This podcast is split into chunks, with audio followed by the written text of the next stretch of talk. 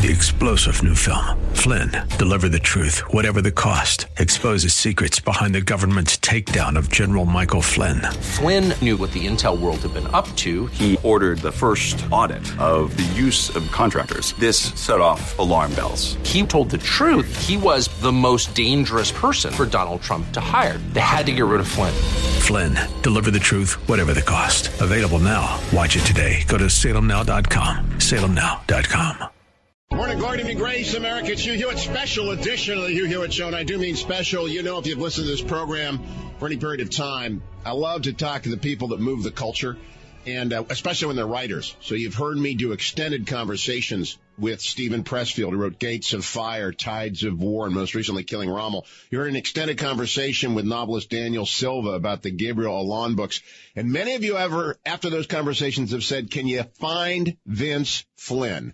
And the answer is yes. And today we are going to spend the program talking with perhaps America's best-selling author over the last four years about what he does and why he does it, about Mitch Rapp and about terrorism. Vince Flynn, welcome to the Hugh Hewitt Show. Great to be have you with us. Hugh, great to be on the show. I'm a big fan of yours as well. Um, I got to tell you, my only gripe is that you're uh, you come on in Minnesota as dusk is falling on the Twin Cities and the signal usually depending on what time of the year it is, goes from great to really bad. Yep, we, that's that that's that Patriot signal up in Minnesota. So we make you you have to move closer to the station, I guess, Smith. Well, I'm glad to know you're a listener. Then you'll uh, you'll know a lot of the shorthand I'm going to use in the course of today's conversation. But, Yep. but let me begin by saying uh, it's extraordinary your background, and I, let me give the audience a little bit about this. Uh, you- you're a big family guy, uh, born in St. Paul, 1966. That makes you 42. Went to St. Thomas Academy, then the University of St. Thomas, an extraordinarily good college up in the Twin City area. You tried to get in the Marine Corps as an aviator. You had a medical disqualification, and then you decided you were going to throw everything despite dyslexia at being a writer. Uh, That's a pretty good summary, right? it is it is very good. Now, but most people with dyslexia don't end up being the best-selling novelist in America. How how daunting a challenge was that at the beginning of your writing career? You know, it was it was a huge challenge at the beginning, but I, I, I also think that dyslexic kids, uh, uh, because you're wired a little differently, I think your your brain is naturally a little more creative. And uh, throw on top of that that I come from a big family. I'm the fifth of seven children, you know, and I, I grew up. Uh, I like to say, you know, that the tail end of the of that uh, of the parents of the baby boom generation. My mom and dad are both 71 where my grandparents were still around and and you know, we only had three TV channels. Yep. Remember that growing up? You know, Yep. maybe you got four, but it was prior to cable. Cable came when I was in high school, and so people still sat around and told stories. And, And go ahead. My editor has told me from time, you know, time and time again, because I, early in my career I used to get a little worked up that the critics would shred me. You know, not enough character development, whatever, blah blah blah. And she'd always say, you know, listen, you've got a real talent here, and and it's it's it's the best talent that any any writer could hope for. You tell a great story. Ignore them. Oh, please do, and keep ignoring them because Yeah. uh, people want to read books that take them in and captivate them. And if, if you, how many books have you sold, by the way? Uh, you last count I heard was we were over 10 million. Yeah, and and and the current one, Extreme Measures, that's the most recent one, uh, bestseller on the New York Times as we tape this. But I I must tell people who are hearing about you for the first time, I can't imagine that because that means they haven't been in an airport or a bookstore in the last uh, seven years. That they ought to they ought to start at the beginning. I know publishers hate when I say that uh, uh, because then they don't go and they, they wait to get transfer of power and then they go to the third option. But don't you, wouldn't you rather have a reader discover you from the beginning of, of the Rapsters and move on through? It, it really, I, I have no preference either way. What cracks me up about it, Hugh, is I've done this test before. I've had people get in arguments at my book signings over this. They'll say you have to start at the beginning. Other people say you have to do this, and I'll tell them pull out your wallet. Yep. Yep. And, and the one person will pull out their wallet, and the, the one who says you have to start from the beginning and read it all the way through, their wallet is in perfect shape. The bills are organized perfectly. And the person who, who says you can start anywhere, it doesn't matter what their wallet is in shambles. They got a business card in there from ten years ago. It's as fat as a brick. Uh, it, it really depends on the person. That's very interesting because I have a wallet like the latter, but I had to start at the former. Dwayne is laughing in there because I'm exactly I'm the, I'm the exception that proves the rule because I can't stand going backwards after I know what's happened in, in a character's life. But we'll come back to that in a moment. I, I still want to stay on bio a little bit because Yep. When I bring people into on the on the air who have you know taken up hundreds of hours in some instances of someone's life, they never know enough about you. They know they can learn everything about their character, but they don't know much about you. And I, I always love the high school summary because that'll put you on the map for a lot of people. What was Vince Flynn doing at St. Thomas Academy uh, in uh, 1980 through 84? you know, I was a I was a very good athlete, which uh, helped me get through school, and um, be, because I was a bad student. And, and St. Thomas Academy is a all male Catholic military uh, college preparatory school, and so they're not screwing around. And um, there's no easy classes, and so I was lucky to get by, you know, this you know C plus B minus average. But um, you know, the truth was my dad had taught there, and I had older brothers who'd gone there and my dad had gone there as well. So I, I had a little more to live up to than probably most people. But I, what this this is the other thing that happens with dyslexic people, and, and there's uh, one of the big newspapers or universities did a study a couple of years ago that came out about this is dyslexic kids uh, grow up and they represent a disproportionate number of entrepreneurs. Like you can look at lawyers, accountants, all these various fields, and the number of people who are dyslexic in those fields are very very small. Now you look at entrepreneurs, you look at CEOs, and the number jumps. It, it gets really big because they become problem solvers at an early age. Huh. They can't do things the way everybody else does. So you have to, because you can't actually write well, um, and you don't do well on tests, the way you make up for things and the way you get by and don't get failed is you learn people skills. You learn how to suck up to your teacher. You learn how to verbalize in class because you can't write or read and you learn ways around all the obstacles why the other kids just tend to go along with you know the conveyor belt and uh, the conveyor belt doesn't work for us so you got to find different ways to do things and um you know i i had a summer i had a job year round i always tell my kids because of course now because of my success they're they're probably never going to have to do this but but you, I had a job, if you can believe it, in high school. My junior and senior year, I worked every Sunday at an Amoco gas station from nine in the morning to nine at night with a 30 minute lunch break, and that was it. And Mr. Peterson, who owned the gas station, was a great guy, but we weren't allowed to sit down. What? He, we were not allowed to sit down because he didn't want anybody to come in and think that his employees were lazy. So there wasn't a chair or a, a stool in the place and we would stand, we would, and this is, you know, people were still doing full service back then. Oh, yeah. Coming in and you'd run out, you know, it'd be minus 20 and you're pumping their gas and changing oil and fixing tires. It was, a, I loved the job. It was a great job, but, you know, it, it put a lot of things into focus for me. You know, Vince Flynn, I bet you- Nine for the rest of my life on Sundays, so. I'll bet you you're the only internationally known celebrated author with 10 million book sales who's changed tires and pumped gas that way. There might be someone else. I have to ask Pressfield. He was kind of a screw off when he was a kid too, but I, I don't think anyone else. No wonder you know so much about cars. That comes through, actually. Well, you know, and by the way, Steven Pressfield is uh, one of my favorite authors, great guy. And if you, when I do a lot of research with the SEAL teams, and it's base his book Gates of Fire is basically required required reading for every SEAL. I- I'm not surprised. They live by the ethos that he, you know, he puts forth in that book. And uh, Steven's a, I think the guy's a national treasure. He is. I, I think you and Silva and Pressfield are the big three for me. And that's why I'm curious about what do you read when you read to relax? Um, you know? I'm, I'm embarrassed to say it took me this long to read this book, but my wife and I just got back from our annual trip to Mexico. We always, every year we go without the kids. And I finally sat down and read Lone Survivor.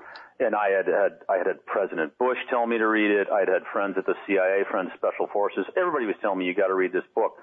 What, what, I, what the problem I ran into, Hugh, was when that book came out, I was under deadline for extreme measures. And I can't read anything Sure. that is either in my genre, uh, uh, uh, fiction wise or uh, nonfiction wise while I'm writing. I understand that. Explain that to people why. Well, I am I'm paranoid that um, bec- and this call it Catholic guilt or whatever, but I don't want to be accused of ever borrowing somebody else's ideas. I thought so. Yep. And so I just, I don't even entertain the idea. In fact, there's some authors out there that I've heard about and people say you should read this and I won't go there because I, I just, I don't ever want to be accused of taking one of their ideas, so I don't even pick up their book. Now, I'll give you the, exa- uh, the exception to that rule because I think our styles are so different is Daniel Silva. Uh, I'm not surprised. Daniel I, is such, first of all, he's, I, I meet a lot of authors and I don't want to take away from the other ones I've met, but Daniel's one of my favorite. He's, he's a great husband, a great father, uh, really, actually a darn good sense of humor that doesn't really come out in his books because they're so serious.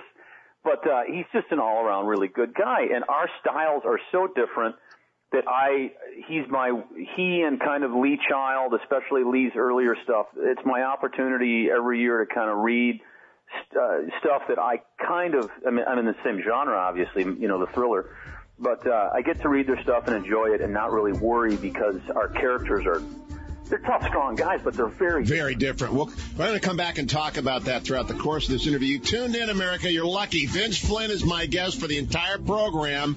All of his books are listed at hughhewitt.com. Stay there. 21 minutes after the hour, America. It's Hugh Hewitt. My guest is novelist Vince Flynn. Hyper best-selling author, uh, sold millions of books. His current bestseller is Extreme Measures.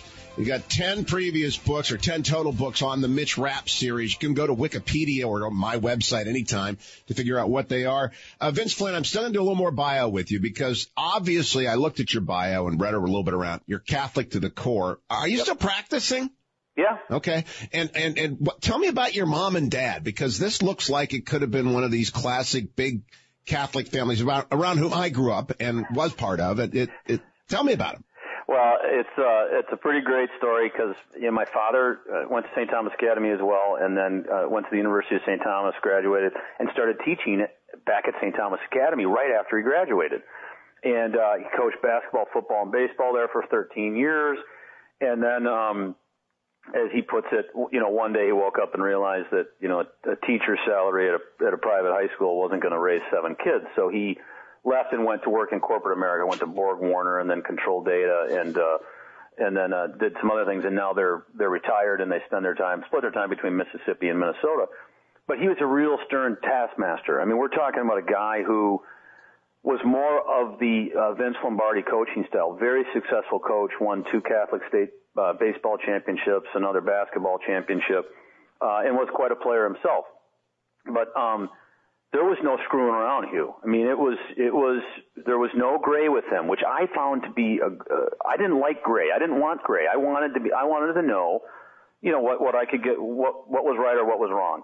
And his, his whole deal was, you want to step over that line, you go right ahead and do it, but don't you don't mope if you get caught and you got to pay the price. Right, right. And so he was there to really, you know, I used to joke because my we have a 13 year old, and my wife is she likes to go in and wake him up in the morning and rub his back, you know, you know, kind of, come on, let's get out of bed.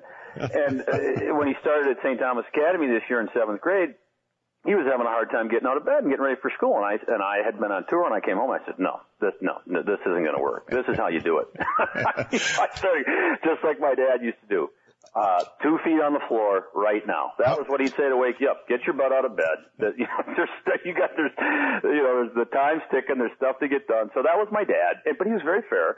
Uh, and then my mother was this uh, a very successful wildlife artist in, in Minnesota in the Midwest. Did a lot of stuff with Ducks Unlimited, Pheasants Forever. Oh wow! So there was this creative side of the household as well. You know, she was the old Catholic mom who every kid in the neighborhood was welcome to come over and we weren't allowed to leave the house or or enter the house without giving her a kiss. Uh, you couldn't go to bed without saying "I love you." Now, of course, I didn't tell my father I loved him until his mother died. You know, and and right. I, was in, I was in college because yep. you just you never did that growing up. Now we say it all the time, and, and the world has changed. But I always say they gave they really showed me a unique roadmap of his discipline. He was one of those guys that, that was a list every day. He had a list uh, uh, with with boxes that he would check off of things he had to get done. Yep. And my mom was more of you know, you know, she'd walk around the house, you know, saying happy, happy, happy, you know, whatever makes you kids happy, you know, short of, you know, doing anything illegal. She Yeah. was all for us, you know, trying to fulfill our own hearts. Uh, and she was always there to pick us up. And he was there to, to give us the swift kick in the butt when we needed it. And it, it worked out. I, I think, you know, I was, I'm very blessed to have been, uh, raised in a household like that. You know, and here's the other thing. I, I, I never went to bed worried that that they were going to not be together in the morning. Right. And that was strange. It's profoundly important and it affects people. But yeah, now you Yeah, I can mean, tell they- how important it is. They fought. I mean, they they had they fought and they argued, and and we were one of those a classic Irish family where the the dinner table was a time to discuss everything. And you, I, I took my lumps early, and you had my my dad was all for it. You had to learn if you could not verbalize your opinions in a in a logical manner, you were going to get your clock cleaned at the dinner table. Right. right. And your brothers and sisters were more than happy to do it to you, and it prepared me for life. But you know, they would fight, but they would never go to bed upset with each other. And uh, you know, it, it was it was nice. I, I always I look back on it now how nice that was to never worry that I was going to wake up and Dad was going to be gone with all of this crap on the front lawn. Now tell me you're a Notre Dame fan. You know, I, I it's funny that you say that because I am. I grew up a diehard Notre Dame fan, and then something happened here. What? my, my best friend from high school, Thomas Patrick Tracy. Oh, if you went to USC, we're, we're done. But go ahead. Oh, he went to Notre Dame. Okay. And he became such an obnoxious Notre Dame fan that he turned me. I was already a Michigan fan from an Oh, earlier no. you're going to love the Michigan deal. no. I'm in seventh grade, and a kid named Chris Berkeley from uh, from Columbus, Ohio, moves in across the street, and within about three months, he turned me into a Michigan fan because he was so obnoxious. Oh, because he was a Buckeye. Yeah. Yes. Oh, it was all he talked about. So, uh, and I'm still a Notre Dame fan. In fact, this this Charlie Weis deal, it it kills me. I, I, it's college football is not as much fun when Notre Dame is stinking it up. You bet. And they're going to get better, and they have to. Otherwise, I'm going to have to leave the California state because USC people. You want to top ob- obnoxious, Vince Flynn. You ought to come live out here for a couple of years. Oh, All right. I've heard. Now, I've- I've now I want to go back even further in time. Before St. Thomas Academy, what's the name of your elementary school? Westview Elementary. Oh, so you went public. You didn't have the nun. My my parents made it when we were little.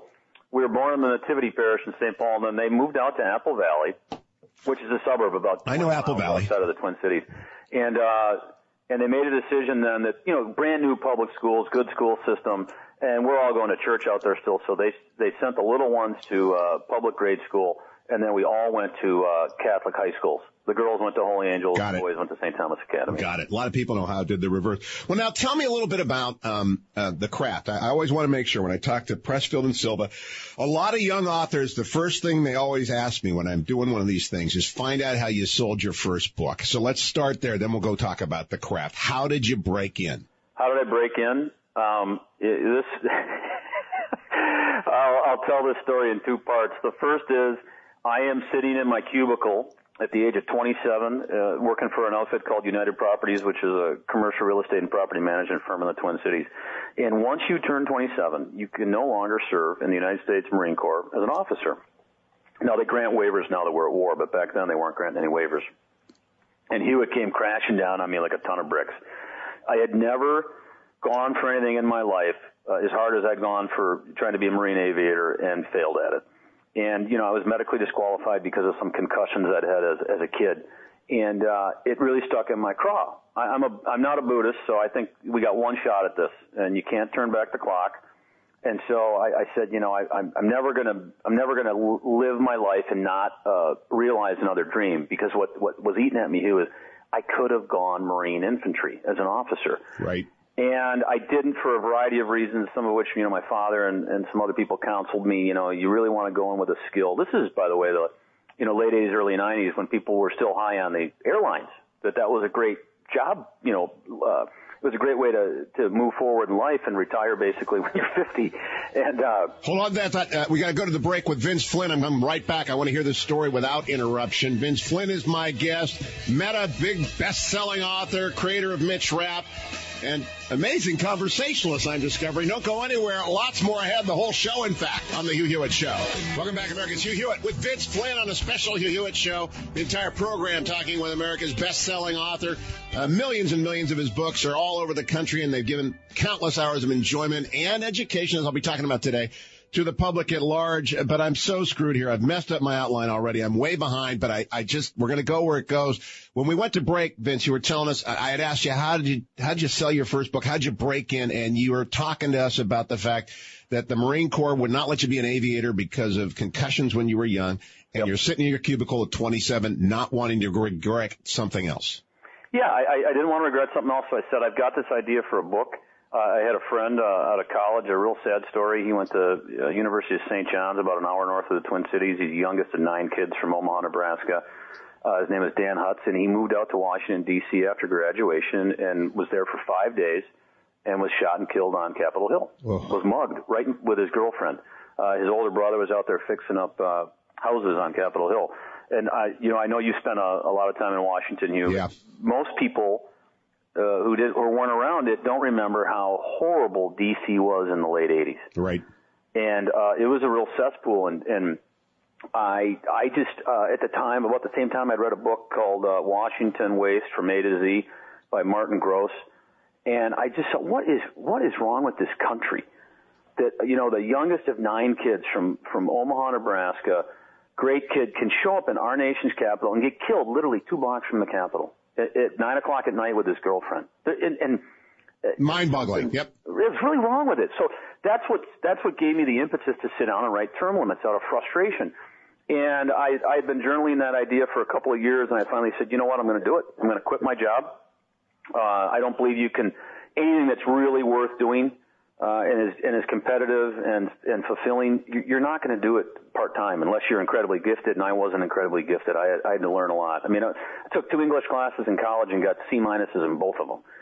So I had an upward hill. But I thought the other thing here is I, people always say, "How'd you think you could do it?" I every time I sat down and watched a movie or read a book, and that's another story. Um, I always knew what was going to happen.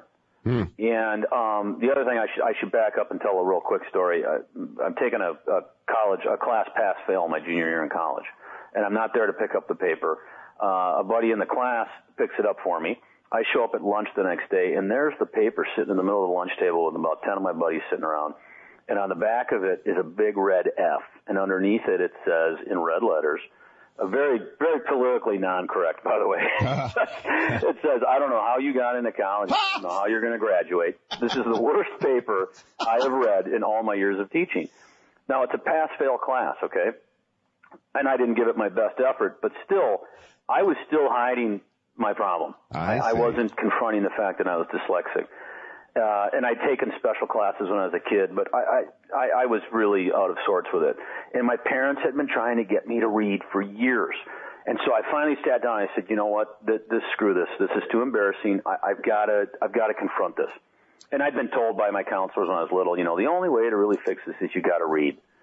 And um, so I picked up Trinity by Leon Uris because my mom and dad had been trying. To- Amen. Great book. And it took me a hundred pages to get through it or the, it took me like a long time to get through the first hundred pages because it was so slow to start with.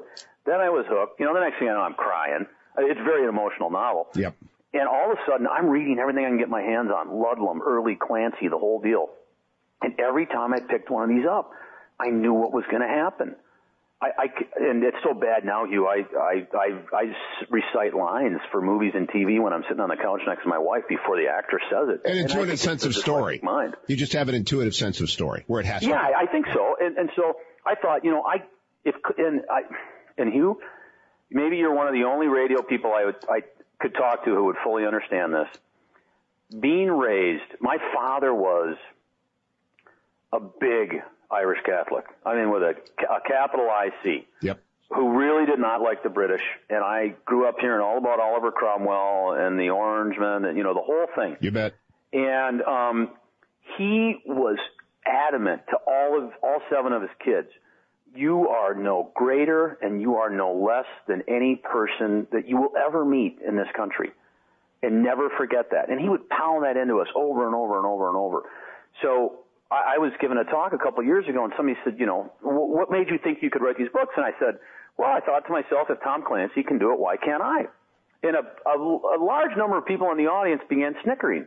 And I realized, like an embarrassed child, oh my God, they think I'm conceited. And it, it took me a while to kind of get get the idea back, and then I said, I got to back up and explain something to you people. I, I'm not being conceited. I just literally, I was naive enough and egalitarian enough to think that if Clancy could do it, why can't I? More on that when we come back. Vince Flynn is my guest. This is amazing. Stay tuned. I'm sure you will. 44 minutes after the hour, Americans. Hugh Hewitt, fascinating special show. Talking with Vince Flynn, America's phenomenally successful thriller novelist. His new book, Extreme Measures, in bookstores everywhere right now. I am one of those people that they start with Transfer of Power, even before that, and go through them all. But whatever you do, you'll love them. Vince Flynn, we went to break. Uh, we were talking about you. You were naive and egalitarian enough to to take up the pen or the typewriter or the word processor. But after you started, you finish your first book, or you at least get a draft of it. Yep. How do you, in the middle of nowhere, Minnesota, 27 years old, with a crummy academic record and dyslexia, get to market? I started sending out the letters, you know, to all the agents and the publishers and the editors and you're, you're gonna you'll relate to this. I began to the rejection letter started to come back in. So what did I do? I used to pin them up on my bulletin board one after another, right where I write, where I would sit there and write, and I'd say to myself, "I'm going to show you." Every day I'd pin up a new one. I'd say, "I'm going to show you. I'm not going to quit." And I didn't realize it he was a kid how competitive my father had made us all. Huh. I just thought, in the high school that I went to, I just thought that's the way everybody was and I didn't realize until much, much later in life that that uh, that that culture that my parents gave us uh, is very different than a lot of other how other people are raised. Yeah. And so uh, another quick story. Senior year, high school, we're playing Cretin, our arch rival, and that's where a lot of great football players go to school. And we had a uh, 18 year streak on the line against beating Cretin. They were the other male Catholic uh, military high school in town. And uh, at halftime, we are winning seven to zero, and I play defense. I'm a I'm a defensive end, and we walk into the locker room. And by the way, uh, Chris Walsh is the starting quarterback for Cretin. Oh, okay. Who went on to win a national championship at Miami and play in the pros and everything. And the coach comes, our coach Jerry Brown comes in. He starts peeling off his jackets and he's yelling and screaming and he starts reaming me up and down the, you know, Vinny Flynn, you little blankety blank, blank, blank. I'm so sick of watching you pee down your plant, your pant leg, and I'm all like, get the hell out of this locker room. and, you know, I get tossed out of the locker. And now keep in mind, I play defense. They haven't scored. We're winning seven to zero. But again, this is old school. Uh, you know, this, yeah. this is Herb Brooks. This is you take the one guy on the team who you think can take it, and he's your lightning rod, and you use him to light everybody up. And I didn't, you know, you didn't think much about it at the time, other than the fact that you're near being crushed.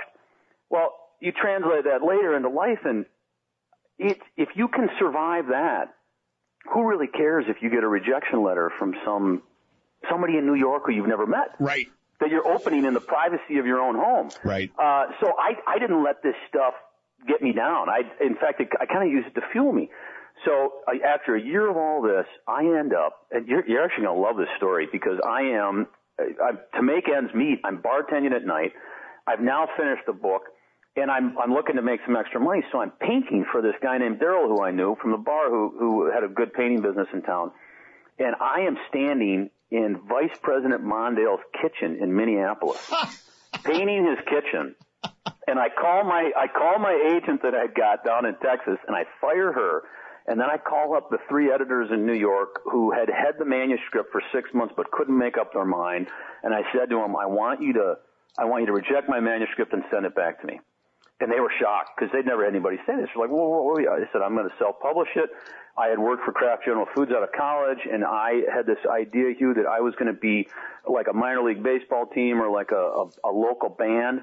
I'm going to publish locally. It's going to go well, and then I'll take it to the next level. Yep. And they thought I was nuts. So I, I sold 25% of term limits and raised a bunch of money.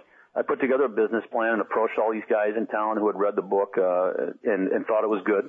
And then I self-published it and went to number one in the Twin Cities. And then lo and behold, they all came running back.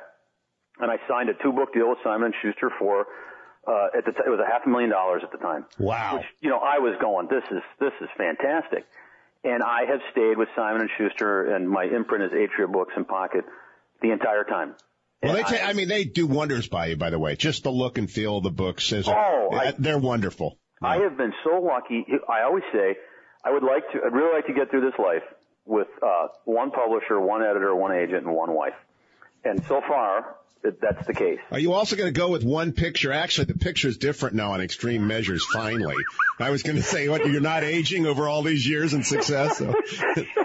it's every two years they reshoot the photo. say they, do not. That's the You they same. do too. And you want to know something else? What? You know how painful those photo shoots are. Yes. You've done them. Yes, I have. Yep. They fly me to New York, and I sit there surrounded by a bunch of people who are, are, let's just say, they're not like the guys I grew up with, and they are fussing with my hair and putting makeup on me, and you know, and putting paper clips on my uh, my suit coat, and you know, it's just it's. tucking tucking uh, kerchiefs into your collar so they make up. I know. I'm sure you're very comfortable with that. Before we run out of time on this segment, I got to ask you though, where do you actually do your writing? This is another craft question. Do you go to the same place at the same hours and get and, and discipline yourself that way? I try. I got two things. They're both great setups. One is the cabin. We've got a cabin over in Wisconsin that's about an hour and a half from our house. And last year, the last two years, I've been under such tight deadlines. I move up there for the summer. And Lisa comes up on Thursday night with the kids, and she'll drive back on Tuesday morning, and I write seven days a week. But it's it's it's a it's a fun experience. You know, I'll get out of bed at six in the morning, dive in the lake. It's cold. I write pretty much all day long, and then my big treat, and this is where you come into play, is I I open a bottle of wine, I grab a cigar, and I go out on the pontoon, and uh, I either listen to you or the Twins. And I can listen. It depends if the Twins are. If I have to, I hate to say this to you, but if the Minnesota Twins are playing, I don't listen to you. Uh, that's okay, even though they're lousy and they've beaten the Indians a couple of times in the stretch here in the last ten years. But then, if not, I listen to you. But then, as soon as the sun starts to go down, Yep. I, I lose you. Especially if you're in Wisconsin, we don't get so yeah. far So into I, I, I sit there with uh, with a notepad, and I write down what's what's going to happen tomorrow. Now I already have cute index cards filled out. I, I I love index cards. I write down all my ideas on index cards. I set up time timelines, major scene summaries, you know, character summaries. But now we just we built a new house, and it's kind of been my dream. I've always wanted to walk across a motor court to a carriage house and and work above the carriage house. And so we just moved in back in October, and that's where I'm sitting right now. And it's you know I got a fireplace up here, and it's it's just fantastic. Well, we're going to be right back in Vince Flynn's carriage house and his wheelhouse as we talk to him about how he grows Mitch Rapp. When we come back, don't go anywhere. It's Hugh Hewitt Show. 55 minutes after the hour, America. It's Hugh Hewitt, concluding the first of three-hour conversation with Vince Flynn, America's superstar thriller author. His most recent book is Extreme Measures. You're going to love them all. I'm sure most of you who are listening have at least read one and probably all of the Vince Flynn novels. Now we're going behind the scene. We'll talk more about the issues raised by the novels in the next two hours after I get through talking a little bit about how they get made. Uh, Vince, this is a very short segment, but you just, you just mentioned something that I find a little bit interesting. How you do character summaries on note cards and then you say you plan what's going to happen the next day. When you sit down to write extreme measures or separation of powers, or Memorial Day, one of I'm naming some of my favorite ones here. Do you know the whole arc of the story when you start? I used to plot the whole book out, and then what would, what I found out you was I'd sit down and I'd start writing it, and invariably a better idea always came along. So what I now do is the best way to describe it is I say, all right, I'm gonna I'm gonna leave Minnesota. I know I'm going to California. I don't know exactly where I'm going in California because I know roughly how the books are going to end, but I don't know exactly how I'm where I'm going in California. But I better start heading west, and I better start working my way south. And so what I do is I outline the first third of the story I see. and I- I sometimes I barely get through that third. The I the what happens with me is I sit down and I shut everything out. I can't have the internet. I can't have phones. I can't have anything. I listen to music when I write. And uh, you know what? And the other thing that kills me is I when I go into deadlines, I can't. I don't listen to talk radio, and I'm a talk radio junkie. Yeah. And so I deny myself a lot of these things that I, you know, because I have to focus and I just write, write, write. And it occurred to me finally with uh, writing the last couple books, if I don't know exactly where the story is going to go every day when I sit down, I have a rough idea. Um, there's no way that the the reader can figure it out. Yeah. I mean, think about that for a minute. Sure, it makes perfect sense. It'd be a little predictable. And I, I don't know how you are. I assume you're the same way when you prepare for the show. You've got, you know, a bullet list of things that you want to talk about, but you can feel it when something good starts to happen on the show, and you you, you start to take off on a certain topic, or you get a good caller you're willing to throw that script out the window. Well, that's why my script is in ruins here. I've got I've got three pages of notes, and it's in total disarray. I got ten books. I haven't mentioned one of them yet. I've got questions on each book. I want to know, you know, why did you put Ruby Ridge and Waco into transfer? You know, I got also, but but but the conversation's too good, so you go where the conversation goes. Well, thank you, and that yeah, and that's how you write. At least that's how I write. Wow, um, this is amazing. We're going to come right back. Vince Flynn is my guest, and this is gold. Uh, and I thought I knew it would be gold, but I didn't know it would be this good of gold. Don't go anywhere, America. Go over to HughHewitt.com. Again, I think you should start with transfer of power. I think you ought to make sure you've got them lined up in the right direction. But if you can't help yourself and you're getting on an airplane tonight, I can assure you, you can read Extreme Measures and still enjoy them all. And in fact, Extreme Measures is going to rock your world a little bit. We'll be right back. Hour number two straight ahead with Vince Flynn on the Hugh Hewitt Show. Morning, glory, evening, grace, America. It's Hugh Hewitt. Thanks for listening. A special edition of the Hugh Hewitt Show. Extended conversation with America's best-selling author, Vince Flynn. You got uh, an enormous number of New York Times bestsellers, including the current extreme measures out there. Phenomenally popular across the culture. Uh, you, have heard Rush talking about them all the time, and uh, you'll get addicted and hooked if you pick up any of them. And uh, we get back to the chase here, Vince Flynn. Um, I want to touch about Hollywood in just a second, but in terms of the research, you know, in the in the current book, I knew about the triple, triple frontier because it's part of the world of terrorism and, and, people worry about that region. How did you find out about it? How did you figure out how it works and why Al Qaeda might want to go there? How did you research it? You know, uh, Jeffrey Goldberg wrote a great, wrote a great article. Oh, when was it? Two, three years ago in, uh, I think it was Atlantic Monthly, and we have the same agent. So that was the first time I was aware of it. The other reason why I know about that stuff is I, I have been blessed with uh, some really good contacts uh, in the national security area. Um, I think chiefly because uh, people say, "Why? Why do you think these guys talk to you?" And I say, "Well, because I am not a uh, partisan hack who wants to destroy the very institutions that I think are keeping us safe." So um, these guys are great, you know. And I spend a lot of time going out to D.C. and uh, and some other areas of the country where I sit down with these guys and we talk, and and I just we press each other on these issues. Where is it headed? Uh, Daniel Silva, you'll love this. I'm sure you've had this conversation with Daniel.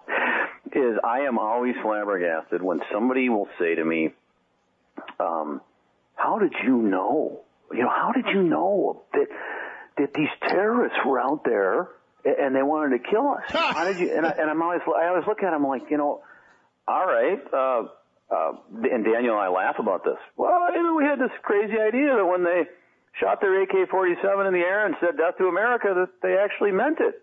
well, well, you know, you bring up Silva, and and this brings up one of the interesting notes I have here. You, your books, all of your books that feature Ben Freidman and Mossad, have a very I don't want to say ambivalent, but a very nuanced view of Mossad. It's very different from Silva's, which is, of course, featuring Gabriel Allon as an yep. Mossad agent. explain to people what you really think about Mossad and, and, about Israel, and then we want to turn to the Saudis, another thing that moves through the books. I'm going out of order here, but you brought it up, yeah, so no, let's go there. I, I tell you what I, what I think about Israel is anytime you look at Israel, if you want to give it the nuanced effect, you have to remember that they are their own country. And at the end of the day, they will do what is best for themselves. There, there is nothing either right or wrong about that. It simply is a fact. It's, and it's the way it should be. Uh, same with Saudi Arabia, same with us. People that actually think that Israel should just roll over and do whatever we want are, are, you know, I think being really foolish. One of the chief mistakes I think people in this country make is that they don't put themselves in the shoes of what the Israelis go through. They don't literally understand the psychological star, scar of what they've been through. The fact that they're, you know, they're the people that want to wipe them off the face of the planet are like, you know, you're, you're living in Westwood and they live in, they live in Pasadena, you know, and it, any day they could come over the mountain range and shove you into the ocean and you would cease to exist as a people. And, and they've got leaders who swear that that's exactly what they want to do. Yep. It's it's it shocks me at times. So I'm you know I'm I have a deep deep respect for Mossad. Uh, are they always perfect? Absolutely not. No, you've created Ben Freidman so that you can hate Ben Freidman and still like Israel. I kind of like that. I think that's well, actually. You know what's, it's funny that you say that. I I like Ben Freidman. I, you know, I, he's he's an interesting guy. He's he is what you would consider a classic spy. I get into this all the time. We're not, you know, in the real world. I, I laugh when we start talking about how, you know, all of these rules that the CIA has to follow. And we've moved so far away from what, what the they're supposed to do is they're not supposed to follow the rules. Yeah. They're supposed to go abroad and do really nasty things to people and lie and cheat and bribe and steal to keep us safe. Yeah. They're not supposed to go over there and act like they are working for the Justice Department. Well, the reason I don't like Ben Freidman, I'll tell you very particularly, because he, okay. he went private in one of your novels. I don't want to give too much details of any of these away, but he went private contractor to make money. And, and, and, oh, and, and I thought yeah. to myself, ah, you know, it could happen, but it disturbs me. That's why I don't like Ben Freidman for that reason. Uh, not as national security. What? That's a very valid point, and I, but I think you know I wanted to make him kind of this nuanced character. Oh, he is. Said, yeah. Who who you kind of begrudgingly respect, but at the same time, you know, he just he really pisses you off. And he does he does what he thinks is in the best interest of Israel as human. Now that brings me. I'm going to go out of order to protect and defend. It's your 2007 novel. It's about Iran. Yep. It's about Hezbollah. It's powerful. It's very important for people who cannot figure out the Iranians and they don't have the time or the effort they want to put into to reading sort of the history of Iran. So go pick up Protect and Defend. You'll get a good idea why Obama's effort to reach out to the mullahs isn't going to work. But you got a character in there. You've got the Ahmadinejad character, but you got a guy named Ashani. He's yep. mildly sympathetic. Not much, but more than the Hezbollah nutter running around and more than Ahmadinejad and more than the theocrat at the top of the system. Do you believe such people exist inside of Iran, Vince Flynn? I do. I do. And, and now let me, let me, you know, I'll say this by saying I haven't been there. I'm not welcome. You know, the state news agencies condemn me, um, you know, and all that fun stuff. So I'm not about to run over there. But I, I believe in the, um, I believe that basically on this planet, this that God created, you've got a certain number of people. That I've heard the, you know, the range being um, uh, one out of every 25 is a sociopath. I think in Iran, you you've you see what happens when you get a bunch of sociopaths at the top who control the press and they run the country. I, I just I find it almost impossible to believe that there are that many people all the way through the government that are absolutely crazy.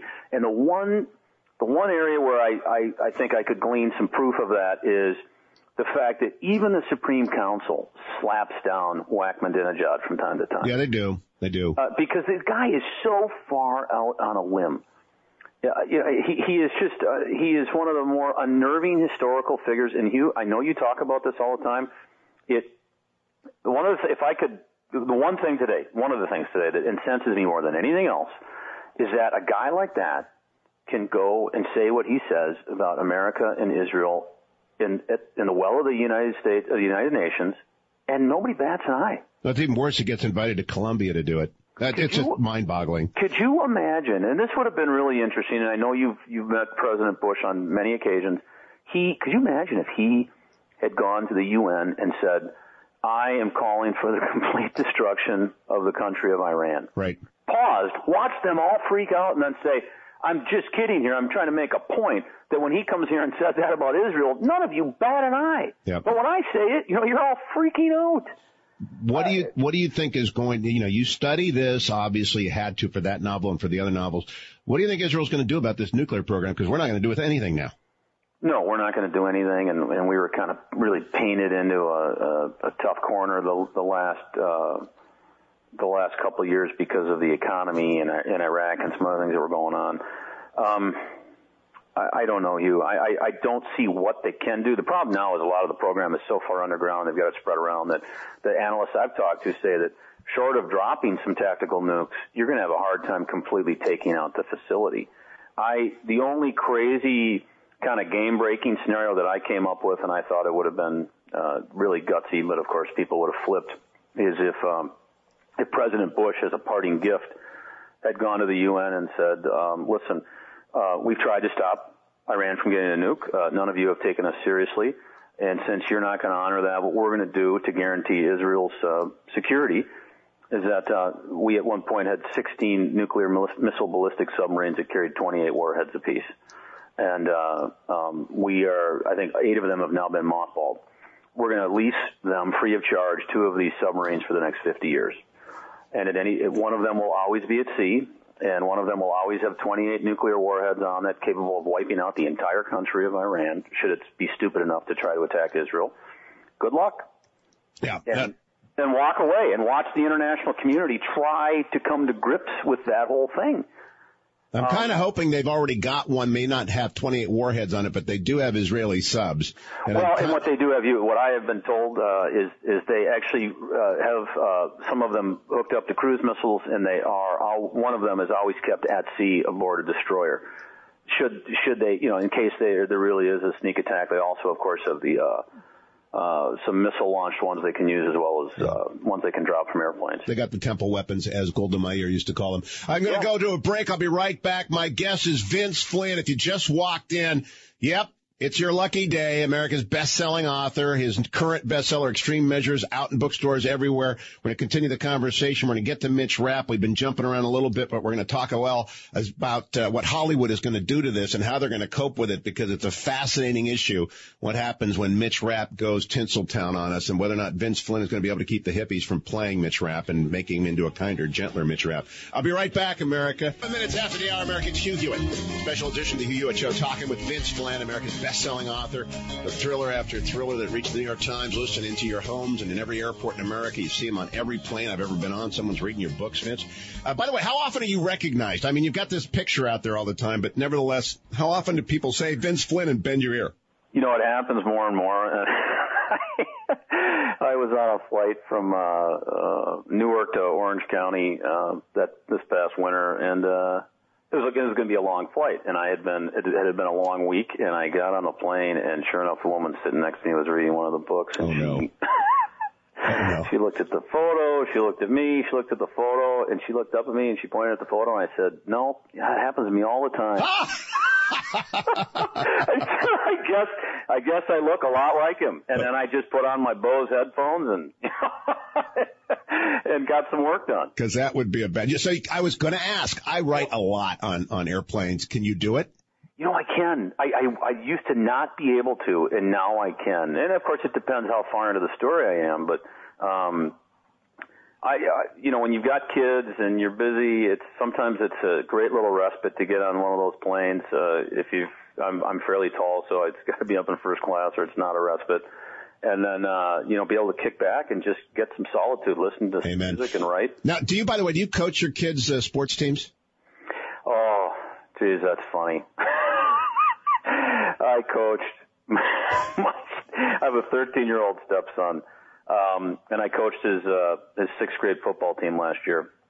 And you're Mitch Rapp on the sidelines. oh, and you know what I learned, Hugh? I learned that I am not emotionally equipped to coach my own children. and I had coached him, you know, in basketball and football for many years, but as, as it started to get more serious, I started to get more serious and we literally were in the playoffs and we were up by uh, two touchdowns with two minutes to go and the boys imploded and I won't get into the specifics, but they imploded and we lost the game. we, we go over to the to the huddle and big Coach Healy, who went to St. John's and and tried out with the Saints. He's about six foot six.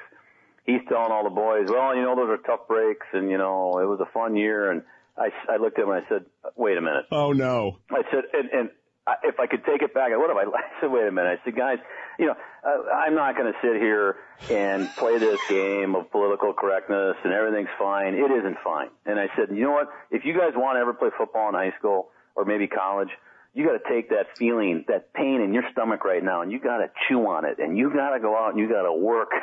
Oh, gosh. sucks. oh gosh! I wish I had. A, I would like a tape of that. You know, the parents are standing 20 feet away, and they're looking at me like I'm psychotic. Keep the boys away from Vinny. Right, now let's uh, let's get back to the other issue about Hollywood. I just don't see. I, I know a lot of the guys in the business. You know, I, I, I stay out of it. I'm on the news side. I'm not on the creative side. But I know, and they're not your people, Vince. And, and so You've signed a deal. Are you going to write the screenplays and are you going to promise us that Matt Damon is not going to be Mitch Rapp? Yeah, well, Matt Damon would never play Mitch Rapp uh, for for starters, but um, you know, I we we we got the deal last year, and um, I had this moment of great anxiety right before I signed it because I had a lot of friends saying to me, "Don't don't let him ruin him." And um, these contracts in Hollywood are very complicated, and you really you kind of cross that Rubicon, and you're done. Your rights are you, you give them away.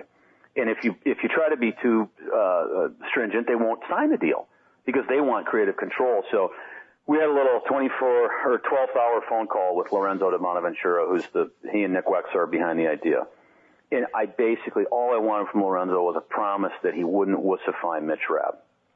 And Lorenzo promised it. And I, I think Lorenzo is one of the best producers out there. I think and Nick as well. They do a great job. They actually read the books that they buy, which is unusual for that town.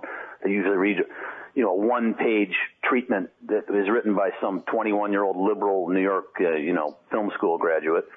And Lorenzo promised me, do you remember the scene in Consent to Kill where Mitch Rapp takes the the son of the wealthy Saudi, and he puts the suicide vest on him. Oh, you bet. Oh, you bet. Drugs him and sends him out, and he and the dad comes out of the mosque and he blows up. And then you you flash to the to the guy who runs the you know Saudi security service, and he's saying, "How can this be? You know, we we do suicide bombs. They they don't do suicide bombs. Right. and Lorenzo's promised me because that's the book they're trying to make into the movie right now, which actually I'm supposed to see the screenplay next week. Lorenzo said, "I want to put that in the movie." that's how badly I, I want to keep Mitch Rapp the way he is. Well, you know, that's, that, that's consent to kill they're going to make? Consent to Kill is where they decided to start. Wow. And I think the reason why is they want to, to add, they want a female side of the story to it to Sure. bring that audience in. Okay. Um, I know, but it, it's it's an interesting idea. Um, and now they they all read uh, Extreme Measures over the holiday break, and they um, and I only say holiday because I'm talking between Christmas and New Year's. I'm not afraid to say Christmas break.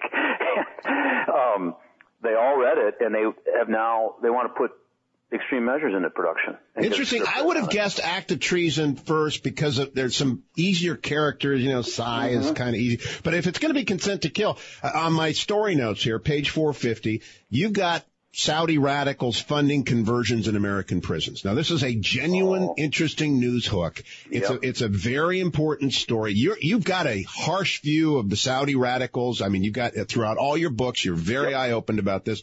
How are they going to deal with stuff like that? Are they going to find a way to do it? Is it just going to be the the blow up and, and the sort of the central plot? Are they going to put your worldview in? I, I think um, Lorenzo's plan is to have it in there. I, I, I you know, there's there, we, I ran into so much, uh, so many obstacles every time we tried to sell this thing in Hollywood, the Mitch Rapp franchise.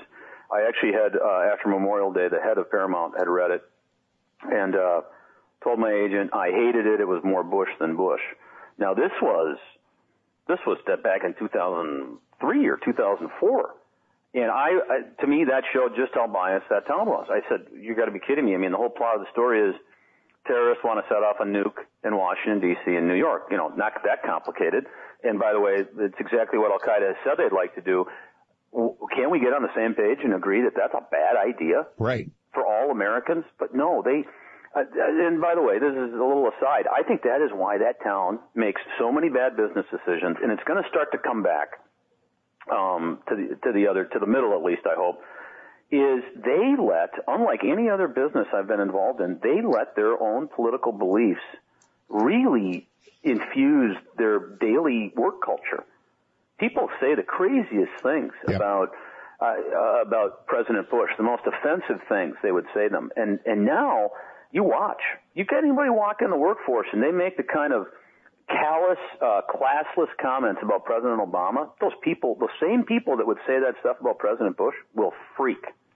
And no, uh, uh, you know, I've talked to Andrew Breitbart about this. It is a remarkably closed town, but it, it, he's trying to bring some uh, some light to it. And again, I hope your your movies just sell, sell, sell because there's a point of view here. We're going to talk about uh, enhanced interrogation techniques and terror in the real world of fighting terrorism and torture in the next uh, hour and a half. But th- there, there's a point of view that is never represented ever in Hollywood filmmaking that I hope comes through in the Vince Flynn adaptions of his novel I'll be right back with Vince Flynn, America's best-selling author. Don't go anywhere, America. It's the Hugh Hewitt Show.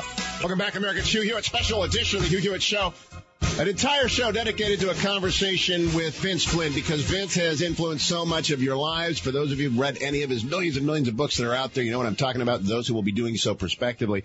Uh, Vince Flynn, since we were just talking about consent to kill, one of my sidebar notes here. It's one of those odd things I notice. It was dedicated to brothers and sisters Daniel, Patrick, Sheila, Kelly, Kevin, and Timothy, and Lucy, whose smile, love, and grace lives on in Lauren, Connor, and Jack. Now I know you're you're one of seven. So is is Lucy your sister? I just no. Lucy was my uh, my cousin Terry's wife, who was uh, she, her kids were roughly the same age as or their kids were roughly the same age as my kids, and she uh, she contracted leukemia oh you know a few years ago, and uh, it was very, very heartbreaking. She found out the week after New Year's, and four weeks later, she was gone. Oh my gosh! Uh, really, kind of caught everybody off off guard. You know, 36 years old, beautiful, um, a real, uh, a real tragedy, but you know, in the end, a real blessing. To, to I always say, we, we've Lisa and I have have had a, we had another uh, couple that we knew very well. Um, lost their little 13 month old boy, went to bed and didn't wake up and, you know, when stuff like that happens, you, you really realize you have no problems. You, you don't have anything that you have no right to complain about anything. Um, you know, if, you can wake up in the morning and your kids are still breathing, uh, you're a lucky person. Yep. You are only as uh, happy as your least happy child. One parent told me. I think that's probably true. Let me ask you, in terms of Daniel, Patrick, Sheila, Kelly, Kevin, and Timothy, what what do they think of this? I mean, you're their brother. I grew up in a Catholic family. You hit everyone. You knock each other over. You you, you wrestle around the house. All that sort of. thing. And now you're this international figure. I, I'm sure they cut you no slack, but no slack. Not, but but what do they think about this? I don't know, Hugh. I don't put any thought into it. this is where you get me uncomfortable. I, I, you know, I once I read not too long ago. People tend to get stuck at a certain age, and they always think of themselves at that age. Yeah. And that's that's what I do. You know, I still live in the same town I grew up in. I still, uh, you know, my best friend from high school is the, you know, is the godfather to my one of my daughters, and I'm the godfather to one of his, you know, kids, and I hang out with the same people, and I just try to keep, uh, you know, I just I don't let it get to me. I, I try as I try, and I, you know, the one it's starting to. It's the, one the one play way it's starting to get to me a little bit is the kids have come home and they're they're starting to hear stuff here and there at school and stuff and and I say there's the, the two words that I will not allow in the house, which is the F word and the C word, which is celebrity and famous and they're starting to buy into that and and kind of get this idea that their dad does something, you know. Uh, I don't know what it is. I, I hate to even think about it, but it, it bugs me because I don't want my. I, I got to grow up in such a great household. I don't want my kids to grow up somehow tainted by this. Influenced by fame and celebrity culture. Yeah. So we stay. I, you know, I if I'm, uh, you know, if I'm on public, uh, you know, I, I'm, I'll tell you what.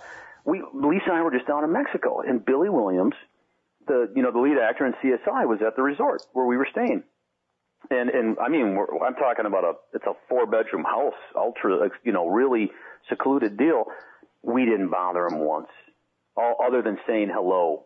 You know there were at the time there were, there were three couples there the whole week we were down there, and just let them go be you know I. And maybe part of that's Minnesota too, but I just don't. I would never walk up to a table while someone's eating and say, "Excuse me." Yep.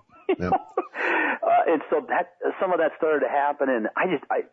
It's one thing if Lisa and I are out, it, it drives her nuts, but I, I really hate it in front of the kids because yeah. I, I just would like to have them kind of not be affected by it. But. Now, another real world question. You are working at a phenomenal pace. You have mm-hmm. turned, I mean, I write a lot of books, but they're nonfiction books and, you know, they, they sell eight copies. The question is, why are you rushing forward with, I mean, two a year sort of thing? Well, it's one a year right now, and and uh, it's going to stay that way. I would like to branch out and write, you know, kind of a more of an FBI uh, private eye type thriller based in the United States. But I got to be careful when I do it. And um, you know, to be honest, uh, Hugh, I enjoy writing, and if writing is a discipline, and if you put it off, it's easy to put it off if they told me I only had to write two books, you know, a book every two years, I'd write, you know, a book, book every, every two, two years. years. Yeah. and uh, the only the only thing that makes this hard is with the kids and school and everything. I don't get to travel to do the amount of research that I used to do. which makes it a little more difficult. But then again, I, I have this knowledge base now, and I have these con- this Rolodex of these people I can call, um, you know, to do my research. So it's in many ways, at some point, it's like getting ready for a marathon. You just got to say, all right, you know what? On Monday morning, I better start running. Yep, I've got. 20, I got to run that thing in four months. Yeah, I got 20 weeks to. That's so funny you say four months. Yeah, I'll be right back. Vince Flynn is my guest, the best-selling author. We continue now. We're going to turn to the big questions of the politics of the novel. Stay where you are. 44 minutes after the hour, America's Hugh Hewitt. Thank you for listening. Special edition of the Hugh Hewitt Show. Spending the entire conversation with Vince Flynn, America's best-selling author. His brand new book, Extreme Measures, in bookstores across the United States. Of course, it's at Amazon.com. All of his other books are at Amazon.com. If you want the order in which they appeared, I recommend Wikipedia to you, or you can check it out today at hughhewitt.com. I read them that way, but there's no need to do it that way. Okay, Vince Flynn, uh, there's a worldview in these books. How much of that is yours? How much of it simply developed around the character of Mitch Rapp? You know, it's uh, somebody finally busted me with this question the other day because people always say, "Are you are you Mitch Rapp?" And I'm like, "No, I'm not Mitch Rapp." You know, of course I'm not Mitch Rapp. And somebody finally said to me, um, on what things do you and Mitch Rapp disagree on? Good question. Great question. I was like, well, now you say it that way, I don't. We really don't disagree on a lot of things. Um, yeah, it's my worldview, I just, and it's a fairly, uh, you know, it's a little all over the board. But I, I tend to believe that uh, the people who we should support are the men and women who make less than a uh, bus driver in Washington D.C who work seven days a week, who put their lives on the line. Um, these are the men and women, you know, at the clandestine service, the CIA, uh, the, the overseas teams in the FBI, the Secret Service, and the Special Forces and the military. These are the people we should be giving our almost unflinching support to. Um, I have, in the last couple of years, uh, taken, an, if it's possible, an even more callous view of our political leaders in Washington.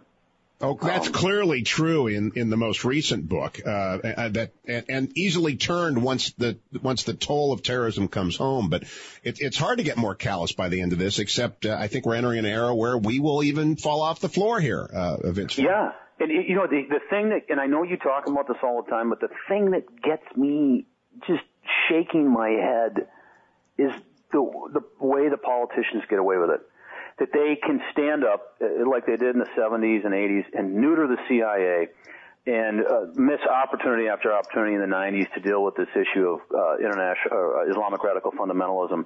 And then when 9/11 hits, act absolutely shocked that it went down. And, and now pull it to the financial debacle and especially the mortgage crisis.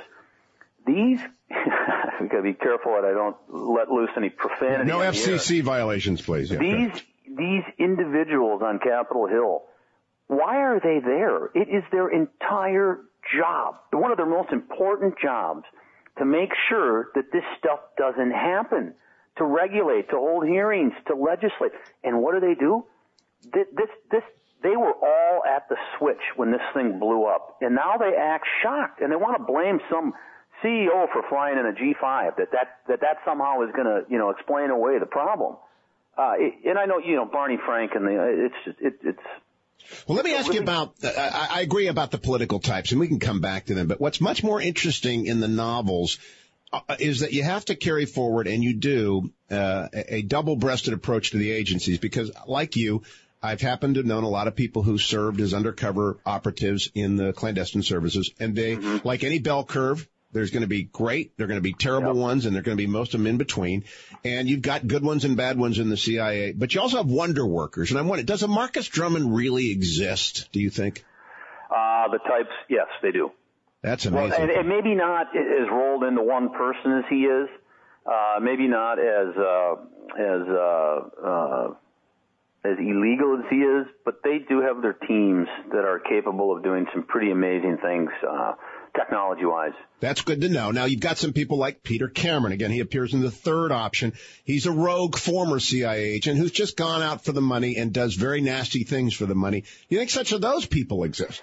Well, and again, I always have to be careful. I don't want to offend uh, uh, any friends. You know, Blackwater's in the news again today. Yep. And Blackwater, I I like Erik Prince. I know him personally, and um, I think Blackwater uh, you know, unfortunately got caught in the middle of a big fight between the State Department and the Defense Department, and and the idea that uh, a lot of people whose livelihood depends on it, the Pentagon, didn't like an outfit like Blackwater running around doing what it was doing. Um, but having said that, you know, Blackwater um, employed some cowboys that uh, probably didn't practice some restraint, you know, that they should have practiced, and uh, it's nothing to take lightly. Um, and I think uh, there is uh, quite a few ex guns for hire who have been uh, out working all over the place, and it it didn't just start with the beginning of the Gulf War, or excuse me, the uh, the Iraqi freedom, but uh, it's been going on for quite some time. And uh, you've seen it over the years when you've got you know former you know SEALs and Green Berets and Delta guys going down and running the security operations for you know some drug dealers in South Right. America. Right. And it's just like you said, you're going to have your bell curve. You're going to have some bad apples. But that that doesn't mean you should paint, you know, the entire special forces community as a bunch of, you know, uh, you know, mercenaries. Of course not. In fact, uh, uh, you mentioned Marcus Luttrell earlier. I had a chance to interview him down the deck of the Midway a, a while back. I, I think, if anything, they're getting squarer. I've gotten to know these guys because I've Oh, supported. They're getting more and more square than they must have used to been. In fact, when you describe an executive power the training on pages 236 to 237 that goes down on the strand there, you know, they must wash out all of the sociopaths at this point.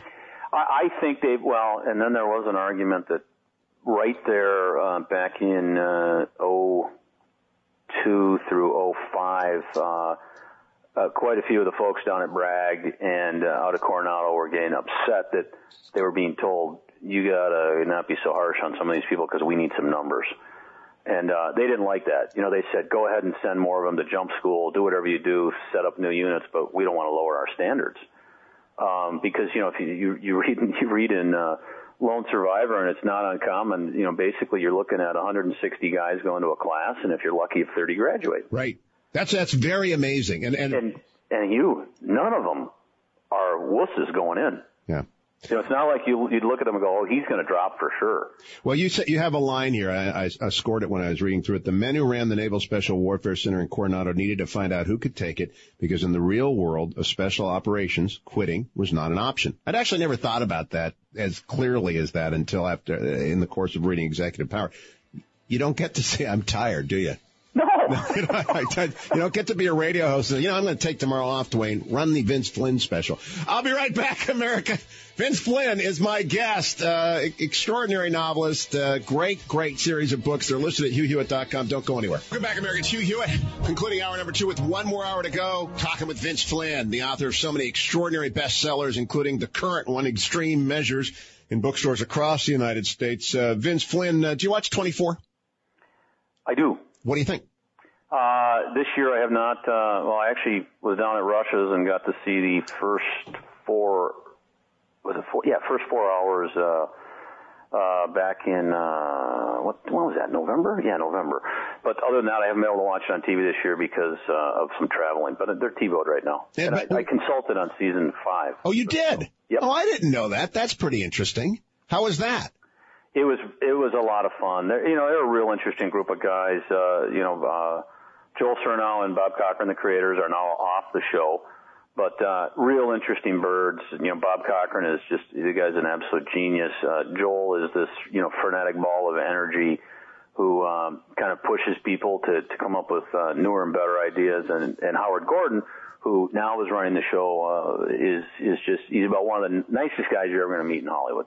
You know, it's very interesting. You're very uh, eclectic in your in your choices of friends, and in the books, you'll throw off stuff. I'm looking at my notes here: separation of power, a little conversation between Mitch and another character. I won't give it away. Washington Times versus Washington Post, and how you can you know tweak people. So you- you're very knowing about your media inputs. How much are you out there when you're not writing an isolated? Taking in media. Obviously, you're a talk radio junkie, but what about the the other stuff? I stuff? inhale it. Yeah, it sounds like it. I uh I don't know how to explain it, but you know, I was one of these kids who uh you know, on Sunday morning I'd get up and again, you know, we had three there was nothing on TV back then. And I'd get up and I'd watch you know, meet the Meet press, the Press. this week or whatever, and that's because that's all that was on. Yeah. And I'd, you know, sit there and eat my cereal and get ready to go to mass. Yeah. Now, by the way, you an altar boy? Uh, of course. Just checking. Now, uh, now you listen to Rush. You listen to me. I'm very flattered by that. What other talkers you listen to? Uh, I listen to Glenn from time to time. Uh, there's a great guy here in town called uh, Joseph. Oh, Frick, Joe's wonderful. Yeah. Who's got you know the show Garage Logic? Who is uh, his one of his producer, the rookie Matt Makowski, is one of my high school buddies, and so I just I it's I love that show. You know, I, I listen to Laura in the morning. It kind of depends when I'm out and, and, and what I'm doing. Okay, and and I hope you're listening to Medved and Prager. I have to put that in. Well, you know, I do. I do listen to both of them. For some reason, um, uh, unfortunately for Michael, uh, Soucheray and he are on at the same time. Right. Right. Prager's on the same time as Rush, but I'll skip back and forth between. I, what I like, and I, I'm going to say this about you and Dennis, and I think Soucheray is the same way. You guys have this great talent of not letting people get under your skin. Well, that's yeah, and keeping things intellectual, entertaining, and humorous, which is not an easy balance to strike. Well, it, it, there, one guy has gotten under my skin. His name's Jay Larson. I'm wondering if you could have arrange to have him killed. He's the he's the guy over at the Patriot. Can we can we have that done with your contact? Are you serious? No, okay, I'll let him live again. I'm coming right back. Hour number three with Vince Flynn, the author of so many wonderful books. It's the Hugh Hewitt Show. Time for a pause now in this edition of the interview with Hugh Hewitt. I want to remind you that our sponsor is AndrewandTodd.com. They're with Sierra Pacific. They lend you money to refinance your house or buy a home or help your son or daughter become investors in real estate by becoming a non-occupying co-borrower. They help senior citizens with reverse mortgage. They help veterans with no money down mortgages. They help you refinance. So if you need to get money out of your house or you need a whole new house, go to andrewandtodd.com or call them at 888 1172. Now back to this edition of Hugh Hewitt and the interview. Morning, Gordon and Grace, America. It's Hugh Hewitt, special edition of the Hugh Hewitt Show, talking with Vince Flynn, America's best-selling author of books about the war. They're novels, but they are really about the war, the long war, the war that we are in. In this hour, we're going to focus in on that. Vince Flynn, I think of these, the one that, that uh, got to me the most is Memorial Day, because it's about the city which I love and the city in which I have lived and may live again, Washington, D.C., coming under nuclear threat. And it reminds me of Bill Keller's uh, story when he wasn't the editor of the New York Times about, you know, can they get a device here? And this is what happens when a device is coming. And it's the classic question of what do you do when it comes time to interrogate or even use extreme measures against terrorists who know about a massive impending attack and you don't let people off the hook. You put it right there. Yep. You force that hypothetical. I don't think the left loves to talk, uh, will, will even ever confront this hypothetical. What's, what's your thought about the Memorial Day and the reactions to it? Well, you know, you get these people like Matt Damon, for instance, who who goes on national television and is is not challenged the way you get challenged. You you go on you go on these shows and you say something that's you know somewhat or you, anything you say is going to get challenged by you know Chris, Chris Matthews or whoever. Um, Matt Damon goes on the Today Show and he says these crazy things like, "Oh, you know, torture never ever works." You know, I could I could you know get somebody to say anything and uh, anything that I want him to say by torturing him. Well, he, he starts out with a faulty premise, which is that the, the the men and I have to be very careful when I discuss this because I'm always afraid that one of these days the Justice Department is going to knock on my door and subpoena me and ask me who do you talk to and what do you know. At which point I'm going to end up in jail. Not call me. Anybody. I'll represent you. I'll call but, you. Yeah. but um, let me say to you, you know, wink nudge fictitiously how this stuff goes down you uh, catch somebody like Sheikh Mohammed on the battlefield and you bring them into a very dark place and you disorient them over a three to four day period. You don't let them sleep. You play Barney, uh, blaring "I love you, you love me." You do all kinds of crazy stuff like that, and you may actually, you may actually slap them around a little bit. Um, and uh, you get them so disoriented that they don't know if they're coming or going, and if they won't begin to talk at that point, you you may waterboard them which um, I always say is nothing that we should be proud of as a country, but um, there are many things that this country has done that you know I wouldn't be proud of. Uh, uh, President Lincoln, President Roosevelt are often FDR that is are often cited as two of our greatest presidents. By every, I mean nobody disagrees with that, but the left conveniently leaves out the fact that both of them at a time of war basically threw out habeas corpus and just absolutely tossed people in jail opened up every letter of FDR opened more mail than than any president right. has ever done. Anything that came over from Europe, they, they just opened it. They didn't care. Yep. Um, and so we are going to have to make some, you know, some arrangements here. Now, when they get these terrorists to start talking, what they do is you waterboard them, all right? They pop up, you ask them the question again. They never start out, you asking a question that they don't already know the answer to. It's just like an attorney in a court of law. And once they get them going down that track, and by the way, they're hooked up to, you know, biosensors just, you know, to, to measure everything to know if they're lying to them or not. They've got people sitting in another room that are connected to databases all over the world, and they're checking everything these guys are saying. And at any point, they can say, "Oh, we'll take a 15-minute break, go out in the other room." They find out what's he lying, what's he telling the truth about. They go back in and they say, "Listen, you just lied to us about this. Do you want to go back on the board?" Well, that's the brilliance of extreme measures. I mean, you really communicate in that, and in, in lesser so in Memorial Day, but extreme measures, how this actually works. And, and you know, it's unfortunate that we even have to talk about it because the truth is, and in my opinion, this is why we have elected representatives. These 15 people that sit on the Senate Select Intelligence Committee are supposed to do this for us. They're supposed to make these tough decisions and keep their mouth shut and say, you know what? These guys never signed the Geneva Convention. They're, they they they intentionally attack civilians. You know what? So be it. Let the CIA go take them to some, you know, I'm sorry to say it, some hellhole of a prison in the middle of nowhere, and and make their life uncomfortable. As I once said to President Bush, and I actually got him to snicker about it.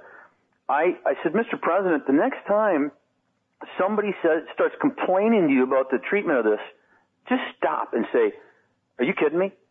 You want me to lose a wink of sleep over the fact that we waterboarded the guy who came up with the idea to, to take these civilian airliners, slit the throats of these flight attendants, slit the throats of the pilots, turn them around and fly them into the World Trade Center? And you want me to, you want, you want some compassion from me? What, what do you want from me? Yeah. Boo hoo! I just uh, got a note from Frank Dowse. He he runs the Aggamas Group in San Diego. Twenty years in the Marine Corps, uh, aviator guy. You might even known him or come across him. He taught the survival and evasion course for a number of years, in which some of the candidates are waterboarded. And he cannot believe we are abandoning this technique for circumstances such as those you describe in Memorial Day. Do you think we've hurt our national security, Vince Flynn, by doing so? I do, and I'll tell you. Uh, did you you remember? I, I know you watched the inaugural. Yep. Remember the moment where uh, President Obama said, you know, we will not, you know, uh, give up our ideals, you know, for security.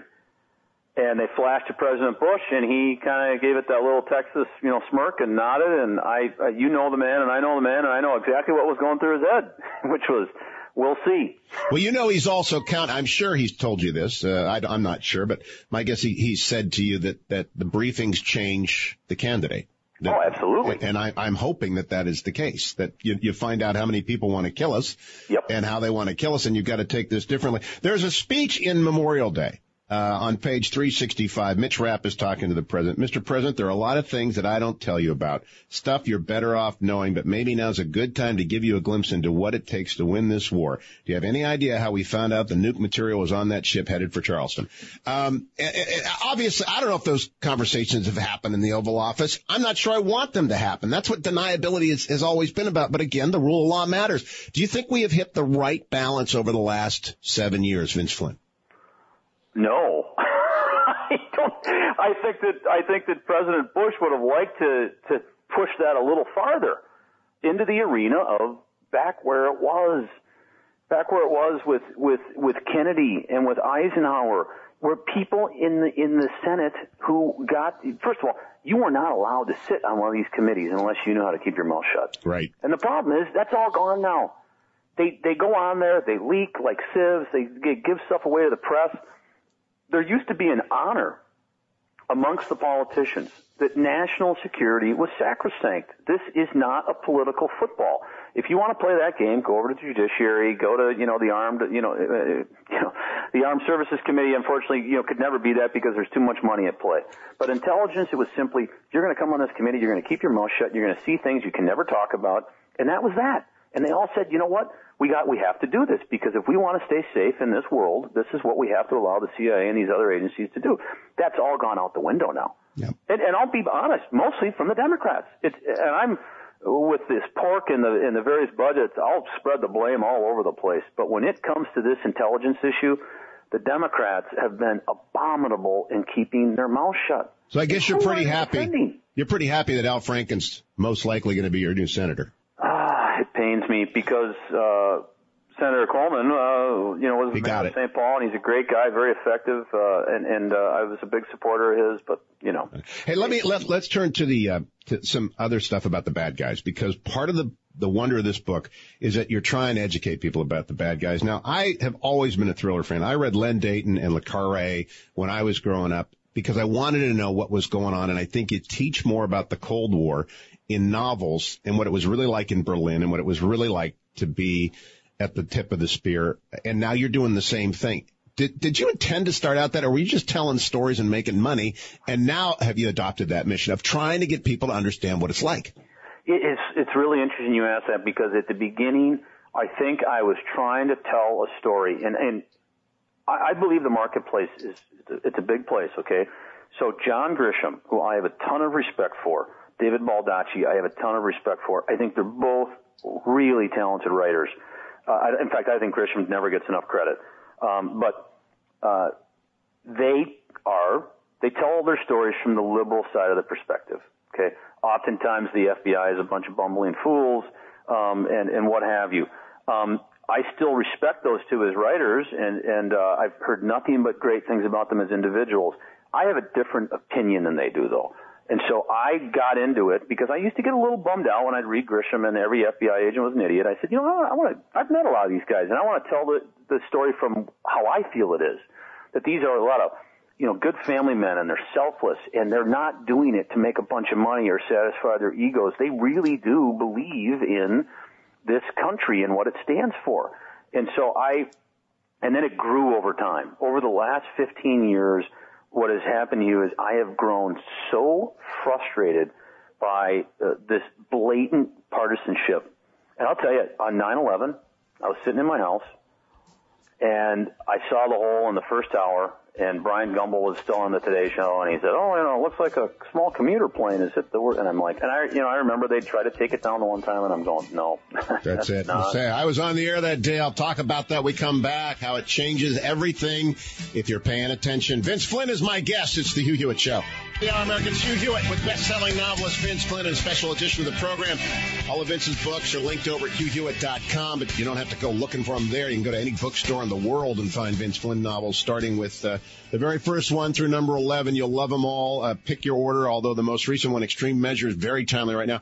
Vince Flynn, before we went to break, we're talking about the fact we're both blessed because we get to combine in what we do for a living – the the passion of educating people about the war. I get to do it by talking mm-hmm. to anyone who writes books about the war that makes sense, whether it's John Burns, whether it's uh, uh, uh, Lawrence Wright. I'll bring them on if if they know or have something to talk about the the war. I want them to be, but you have to limit how much you do that. Otherwise, people are overwhelmed. Yep. Your books have to include a lot of other stuff besides who the bad guys are, or you'll you'll lose your. You have to tell a good a good tale.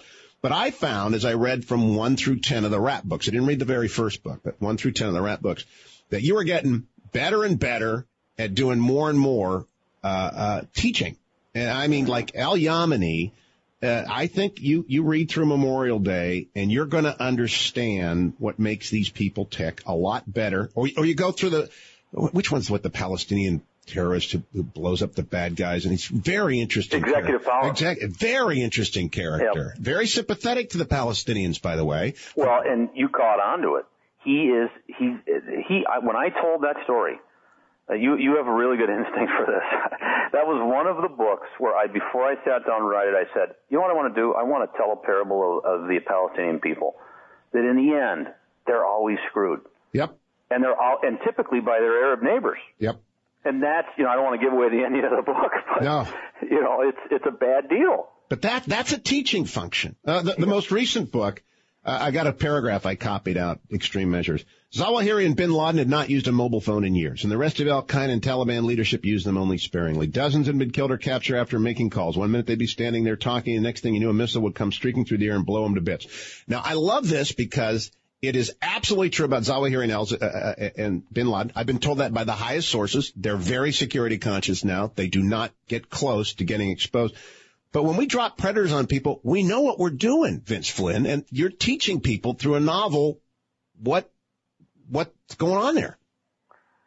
You, you mean the American people or the terrorists? No, the American people. Question. No, the terrorists. No, they see themselves getting blown up on the cell phone. But yeah, I don't, and I, I, I really don't buy into the fact that you know the the Bin Laden types read my novels. I mean, I suppose there's a possibility somewhere along the, the although I've been told recently this blows me away that my books are very popular in Saudi Arabia, and I don't know what that what that, what what that means. If that's a good thing or a bad thing. Like we actually have a you know fifth column in Saudi Arabia that, that believes in our our struggle, but um, I. I've I've grown. My passion has grown. Right before the break, I said on 9/11. I remember sitting there, and I I think uh, part of the deal as an author is you spend so much time alone. You're constantly looking into the future, trying to think of what's going to happen. And I had a real sinking feeling that that morning, and it was simply this: Do we have the stomach to do this? Do we have the stomach to fight these guys? Because I, I knew right away, you know, because I've been writing about it. It wasn't going to be a five-year war. It was going to be a generational war, if not multi-generational war. And they're a lot hungrier than we are. And my fear was almost immediately that we would start to see casualties the media would act the exact way they acted. I, I knew it, it was, it was not hard to predict. And then the, the liberal politicians in Washington would start screaming bloody murder and tear this country apart. And these, all of these individuals I just mentioned, if they, and you've talked about this, if they had been around on D-Day, we would have put everybody back on the ships and gone back to America and built the walls, and that would have been that. We would have quit. Do you think, uh, well, this two part question. First of all, do you think the United States will be hit in a significant way again in the relatively near future by terrorists? Without giving away what happens in the next book, I think when I did my research for Memorial Day showed me how difficult it is to get your hands on a nuke. And as crazy as Ahmadinejad is and some of these other folks, uh, AQ Khan uh, in Pakistan and what have you, they know that if they go and let that nuke out of the Pandora's box, there's a good chance they're going to get a nuke coming right back down their throat. Which, and by the way, you know, deterrent was a wonderful thing. And when that congressman, I can't remember where he was from, came out and said, you know, I think we should put them on notice that if they set off a nuke in uh, on American soil, that we're going to nuke Mecca and Medina. And uh, you know, a lot of the people in this country started to freak out. I, I didn't like that. I'm on. I'm on. The, that's Tom Tancredo, but we make part Company on this. But go ahead I found it at least an interesting idea. Uh, maybe not get that specific, but say we will respond. well, I don't mind saying Tehran will be a parking lot if the Hezbollah yeah. uses a nuke against us. That's mm-hmm. that's for sure. But what, what, where were you going with the next book? Well, what the next book is, I, I think they're headed towards a more of what you see over in Israel, which is that because it's so difficult to get your hands on nukes or chemical weapons, uh, the the dirty weapon is much easier and can cause a lot of problems. I think you're more likely, and I don't want to give the book, you know, what happened in Extreme Measures, but uh, talked to quite a few people in Washington who, when they read that book, they said, "Holy crap! You know, this is this is what we fear most outside of a nuke." But we kind of say that's real hard to get your, you know, it's going to be very difficult for to do them. This is the most plausible attack. Did you see Al Qaeda kill themselves playing around with the bubonic plague in Algeria? I did see that. You know, that's the other thing, Vince. Well, don't be so sure they killed themselves. I read that, and the first thing I thought was, "What a what a beautiful way to kill to take the enemy out." Oh, interesting. If you were to be able to send something into the camp and let them get it and say, you know, bye bye. You have been thinking about this. How how free and easy are the guys and the gals you talk with from within the agencies? Uh, once oh, they get very to quiet. Um, most of what happens is uh, when they retire, I hear more things. The other thing that happens is um, I am good at filling in the blanks. And I think Tom Clancy was the same way. You know, when he went out and read the, wrote The Hunt for Red October, they, they only took him so far and then he had to sit down and figure the rest of it out. Um, you know, I was writing about the secret prisons before and, you know, now, and, and this does put me into a bit of a moral crisis from a patriotic standpoint. I was writing about it without really thinking that, you know, when this, when this program gets blown, it, it's going to hurt us from a national security standpoint. But I was sitting down, I was hearing some rumors here and there, and I thought, well, you know, if I was a CIA, what would I do? I sure as heck wouldn't bring them back to America. and I wouldn't put him in Guantanamo because everybody knows about Guantanamo. So if it was a real high value, you know, terrorist, I'd I'd take him to Uzbekistan. you know? That's the and put him in some put him in some cargo container that got up to 120 degrees every day at the end of the airstrip, and you know, sweated it out of him. It, it's it's it's amazing amount of research and detail you have here about. I, I just was reminded about uh, Rashid. Is it Rashid Dostum, the guy from uh, the Tajik in um, Afghanistan? That's, yes, yes. Uh, uh, what possessed you to have him have a walk-on role? Well, because he's a real character in real life, and he is he's a barbar he's a excuse me a, a barbarian yep. who happens to be on our side and you can just imagine uh, the reaction of a Taliban member that was about to be handed over to this man. They right. would be just mortified.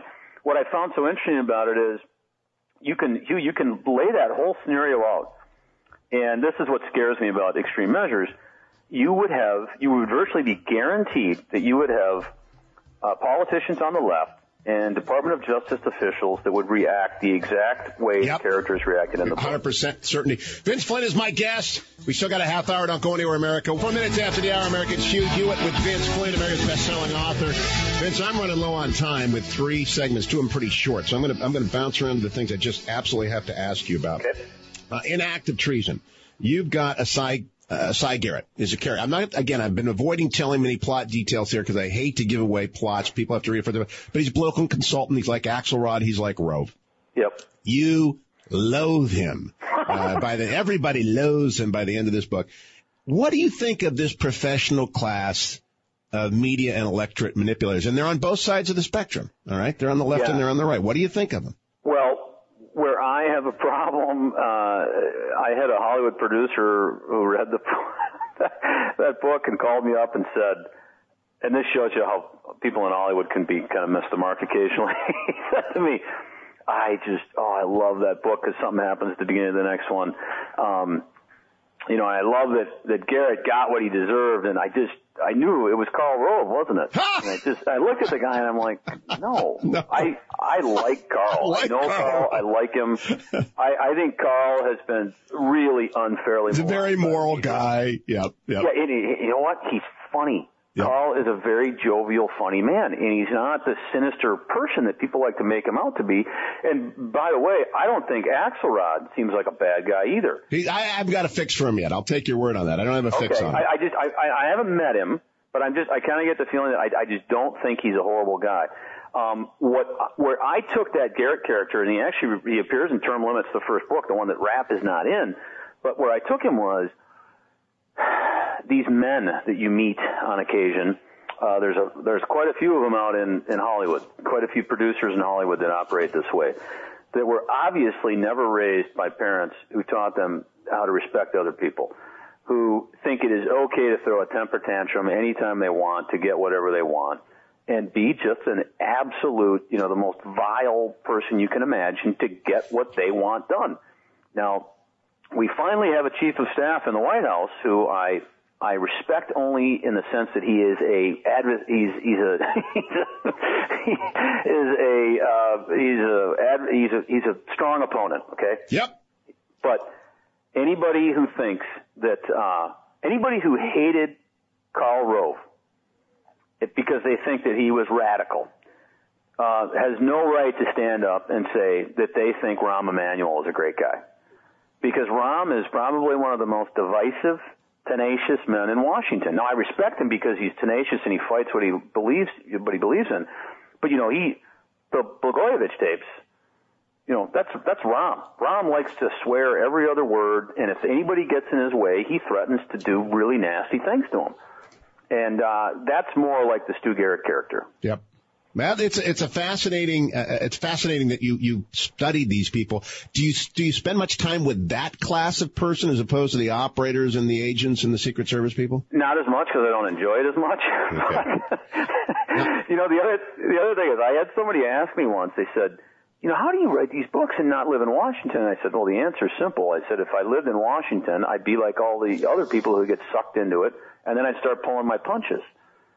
You know, the, the truth of it, I, I actually deleted a paragraph one time because I consider Senator Coleman a good friend, and I, I wrote it, and I'm like, ah, he's going to read this and think it's about That's him. It's yeah. really bad, and I deleted it. Yeah, that's good. A good question. Now, uh, what about the media? There's a key figure. Again, I'm not giving it away. An ABC uh, correspondent in this book who who plays. She has a huge role in a few of the books. Mm-hmm. What's your assessment of the talking heads?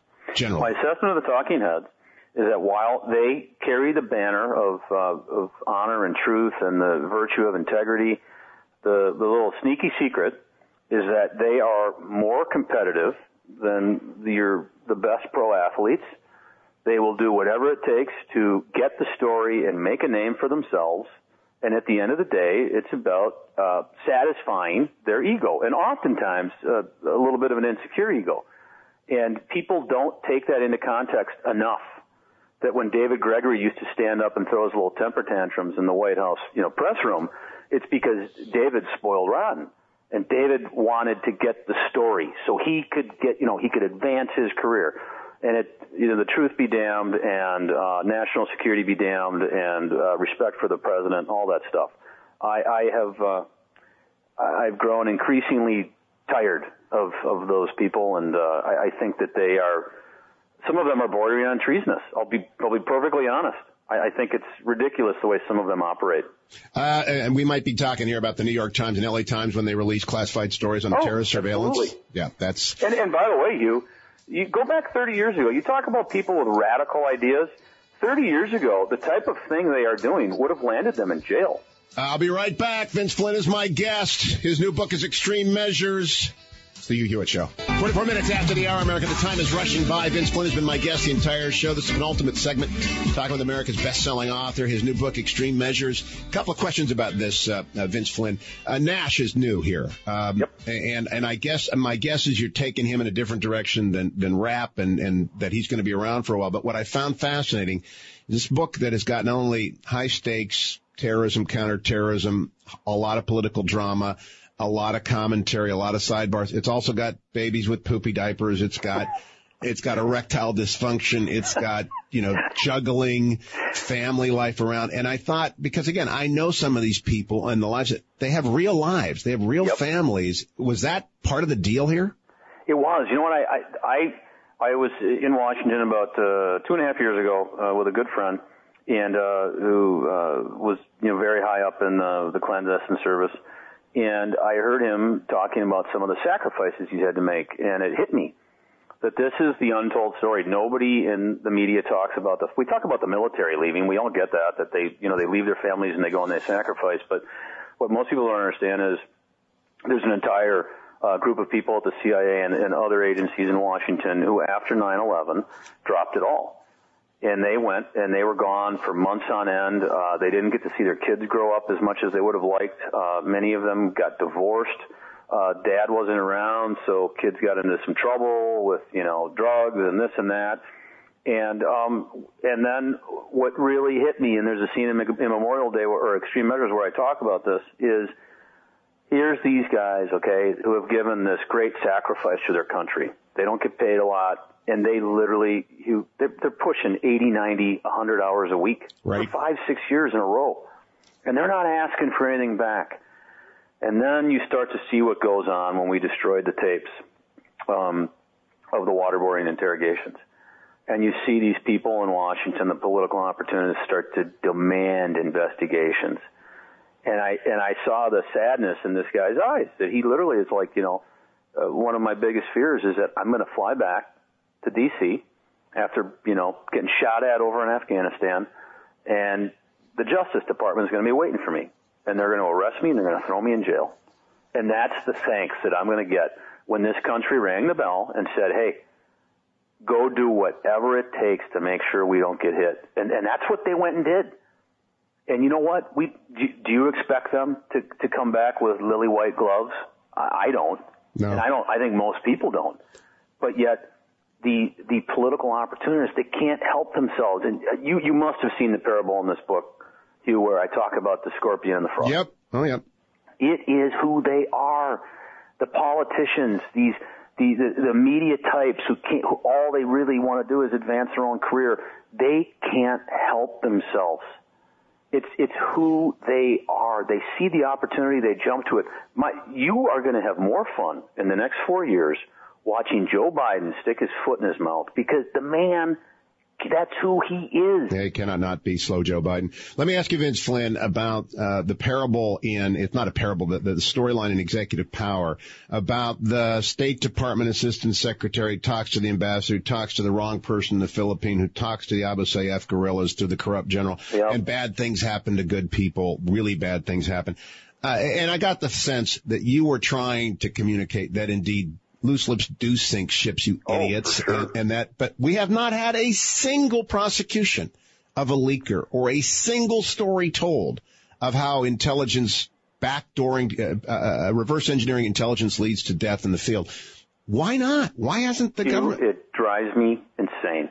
The Valerie Plame deal. Okay, I have no no issue with with Valerie Plame, but I had a high ranking person at Langley tell me that every year they refer on average about 200 cases to the Justice Department where they feel their operatives have been outed. And in the last five years, guess how many cases they've pursued? Yep, none. One. The Valerie, Valerie Plame Plame. case. Valerie Plame. And and and again, this goes back to our old, you know, our education, that you know, with logic.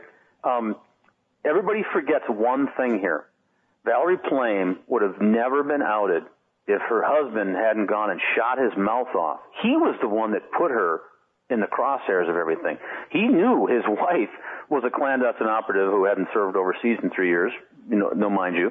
He, he went and wrote the op-ed piece all on his own. And for him to do that and think that, that people weren't going to go, hey, who's he married to? I mean, come on. Yeah. Yeah. In terms of the, uh, the, the Iranian, uh, uh, thing that we're closing, I want to get back to, uh, protect and defend. Do you believe that we've got the kind of assets to let us know what they're up to because we have worn out our intelligence service? Do, do you think we've got people who are still up to the game on the front lines? No, unfortunately. I think we have ran these people into the ground. I think that we still have a lot of talented people at uh, at Langley specifically, you know, where I where I talk to people. But the truth of the matter is, Hugh, a lot of them have left. They've simply said enough. They saw the way um, that a lot of these guys were treated in the last three years with the investigations on the waterboarding and, and the enhanced measures and all that stuff. And they said, why? Why would I continue to do this? You know, their wives are looking at them saying, are you nuts? Are you, you you're making 60 grand a year. I see you, you know, once every three months, uh, you're home for a couple of weeks and you go back over there. And, and for what? So you can keep looking over your shoulder that the FBI is going to arrest you someday? And so no, we, we've lost a lot of really talented people. And the other thing is it's causing these guys to flinch. They're in the field and they're, they're hesitating. Do you know how bad it's gotten you? They, they get a prisoner now. You're not going to believe this. You, they get a prisoner now and they start to interrogate him. Let's say in a fairly high value target and the person's not talking. They have to get, they have to call back to Langley. They got to get the, the attorneys to fill out the right legal forms and the DCI has to sign it that it's okay for them to slap the guy and fax it back over there. Isn't that amazing? That comes through in extreme measures. But uh, unless you actually have researched, I, there's a tendency for me not to believe it's that bad. So I'm glad you're telling me it is that bad. It's bad. It's literally, it's become, and no offense, you know, I know you got your law degree from Michigan, but we have too many lawyers. Of course. Oh no, but no. Amen. Amen. And and you know what, guys, the good ones, the good ones have fled the government because you cannot write an opinion uh, on any that will not end up having you uh, ruined in the public practice of law if you were in the Bush Justice Department. Uh, last segment coming up with Vince Flynn, not ruined, but compromised, maybe set back in your career ambitions. I'll talk about it some other time. I want to close my interview down. We return after this. 55 minutes after the Our Americans Hugh Hewitt with Vince Flynn. Vince, first of all, thanks for spending the entire program with me. What a hoot. And I know that people love your books. You're going to enjoy this. I have one more question. I just want to make sure I give you a chance as well. If I have missed anything, generally speaking, are you a happy guy?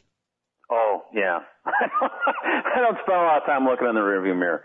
I mean, my kids are happy. I've got, you know, an, an awesome wife. Um, yeah, I'm very happy. Okay. And, and so generally speaking, do you think what you're doing has a dimension beyond just entertainment that, that, that it's important that you're on? I talked to Jay Mathews last week about his book about inner city education, et cetera. And he's on a mission to try and get people to pay attention to inner city education. Are you on a kind of a mission? I am. I mean, I, and I, I don't even know if I knew I was on the mission until recently. uh, where it hits home is I just got back in town last night and opened up a big stack of mail that the publisher had sent, and there were, uh, you know, a couple letters from high school kids thanking me that they've never read before, and now they've become voracious readers. But you know, the one that really gets me is I'll, you know, I'll get the letter from the retired spook or active duty, or I'll meet the special forces guys when I'm when I'm traveling around, and they'll say to me, "Hey, thanks, thanks for telling our side of the story, uh, because not enough people are doing it."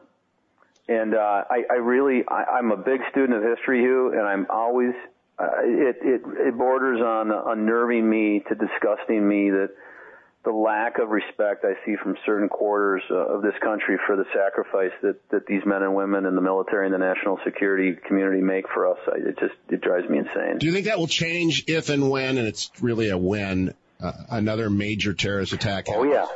Absolutely. In fact, you, I, I mean, go back to the 1930s and, and look at history, and I'm, I've got this horrible feeling that we're starting to repeat ourselves. And what happens when you force people to deny uh, certain natural, uh, let's say, market forces, and you force them to deny the obvious through things like political correctness and diversity, um, you can only do that for so long, and then it eventually snaps back, and there's a horrible effect, a horrible reprisal and my fear is we're one or two attacks away from the mob mentality taking place and people finally saying, you know, screw it. Enough is enough. I, I've only seen one group of people running around causing all these problems, and they are Islamic radical fundamentalists between the age of 16 and 32. And um, let's stop this nonsense and uh, I, am not. And then the mob takes over. Yeah. And it, yes, and it makes me nervous. It makes me very nervous as well. And I, you know, I think it's a good warning to clo- conclude on that we've got to be very careful not to go so far in one direction that the snapback will be equally far in the other direction. Hey, yeah. Vince Flynn, thanks again. What a great joy, and uh, I appreciate it. Next time I'm in Minnesota, I'll, I'll, buy you some French fries at the fair or something. Take no, no, no. Dinner. I will buy you a steak dinner at Manny's. Yeah, that's a, that's a deal. I look forward to it, and uh, and say hello to your long-suffering wife for us as well, because she let you get away for a few hours with us today. I appreciate it very Thank much, you. especially that you've been traveling. America, thanks. I'll be back. Thank you, Generalissimo. Thank you, Adam, for setting this up. Thank you, especially Minnesota, for producing Vince Flynn. We'll talk to you on the next Hugh Hewitt show. That concludes today's episode of the interview with Hugh Hewitt. Thank you for listening. Make sure you come back and check out all the other podcasts on the Salem Podcast Network. And remember to thank our sponsors, andrewandtodd.com. If you believe in long form interviews like I do, then do your real estate transactions with Andrew Del Rey and Todd Avakian. I've known both men for a long time. andrewandtodd.com. Go there, answer a couple of questions. They'll tell you what's best to do with your house or call them at 888 1172. You'll be glad you did and you'll be glad that you listened to the next episode of The Interview. Three star general Michael J. Flynn, head of the Pentagon Intelligence Agency, knew all the government's dirty secrets. He was one of the most respected generals in the military. Flynn knew what the intel world had been up to, he understood its funding. He ordered the first audit of the use of contractors. This set off alarm bells.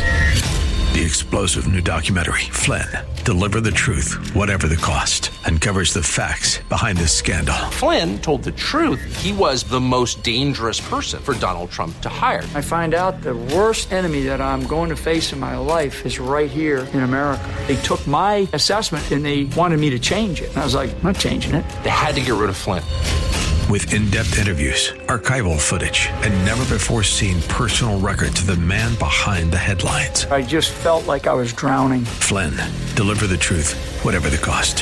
Available now. Watch it today. Go to salemnow.com. Salemnow.com.